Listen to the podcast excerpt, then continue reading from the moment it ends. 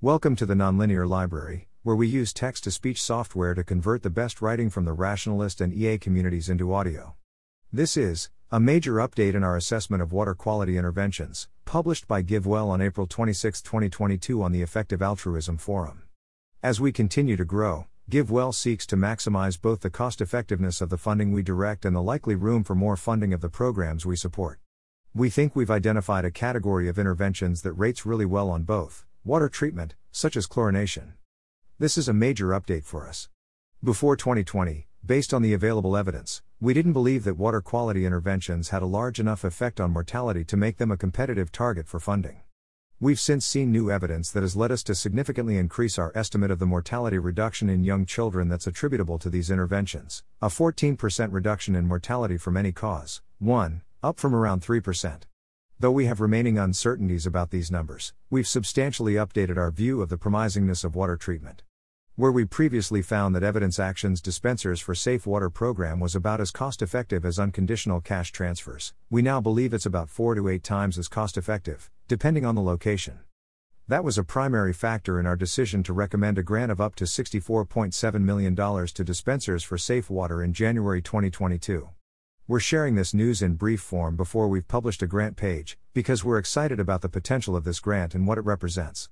It's an area of work we haven't supported to a significant degree in the past, but one that we now think could absorb hundreds of millions of dollars in funding for cost effective programming. The problem and the intervention. In low income settings, contaminated water is a major cause of diarrhea, a leading cause of death in children under 5 years old, too, Several interventions exist to either purify water or protect it from contamination in the first place, but chlorination has a number of features that made it an attractive intervention for us to explore. It is inexpensive and widely used, several charities are already set up to implement it, and the technology behind it is well established. 3. Chlorine is well known as a disinfectant, it reacts with disease causing microorganisms in water, inactivating viruses and bacteria. 4 there is evidence that chlorination programs, such as distributing chlorine to households, reduce diarrhea in children, but there had been scant evidence that such interventions reduce mortality, which is the single largest driver of cost effectiveness in our models of water quality interventions. 5. Before 2020, we estimated the effect chlorination had on the prevalence of diarrhea, and then extrapolated from that effect to arrive at an indirect mortality reduction estimate of roughly 3% 6. This translated to a low cost effectiveness estimate relative to the programs GiveWell typically funds. What led us to update? In mid 2020, Michael Kremer, one of the researchers who conducted the initial trial studying dispensers for safe water, and now a researcher at the University of Chicago who has extensively studied global health interventions, shared with us preliminary results from his team's new meta analysis of mortality data from randomized controlled trials, RCTs, of water quality interventions 7. The working paper has since been published, here. Pooling studies allowed Kremer's team to obtain statistically significant results from studies that weren't individually large enough to produce such results on their own. These results suggest that water treatments have a significant effect on mortality from any cause, all cause mortality, in children under 5. Kremer et al. currently estimate a roughly 25% reduction rate. Their finding is especially noteworthy because it comes from an analysis of direct evidence on mortality, and it is eight times larger than an indirect estimate that extrapolates from diarrhea morbidity. This implies that water treatment yields a mortality benefit that cannot be fully explained by reduction in diarrhea alone. This led us to take a deeper look at the evidence and revisit our cost effectiveness analysis. Using the new data as a foundation, we completed our own meta analysis of RCTs of chlorination interventions, arriving at a mortality reduction estimate in children under 5 of about 14% 9, after adjustments, which were informed by among other things, local diarrhea mortality rates and differences between the interventions used in the trials versus in the charity context, we estimate that two types of chlorination interventions, dispensers for safe water and inline chlorination, both described below, reduce all cause mortality in under 5 children by 6 to 11%, 10, depending on the program and location. This increase in mortality reduction, combined with the additional benefits modeled in our current analysis, 11, corresponded with an increase in cost effectiveness, which made these programs look much more promising. In a future blog post, we'll explain more about what led us to complete our own analysis of the mortality data. More on the process we undertook to arrive at our estimate is in our water quality intervention report. The program Dispensers for Safe Water installs, maintains, and promotes use of chlorine dispensers at rural or remote water collection sites in Uganda, Malawi, and Kenya.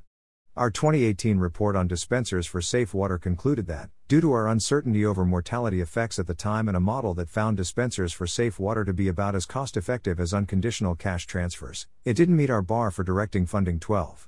When we revisited dispensers for safe water after our reanalysis of mortality effects, it began to look much more cost effective, between 4 and 8 times as cost effective as unconditional cash transfers, depending on location 13, that new estimate, combined with our confidence in evidence action as an implementer 14, and our understanding from conversations with evidence action and others that water treatment is a particularly neglected focus area, led us to recommend a grant to dispensers for safe water of up to $64.7 million 15, over a period of seven years.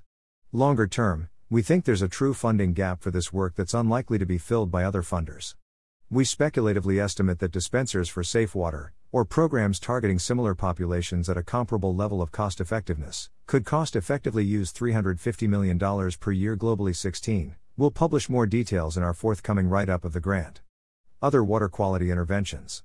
Our current view of water treatment's effectiveness at reducing mortality and its relative neglectedness has led us to begin exploring water quality interventions besides dispensers for safe water.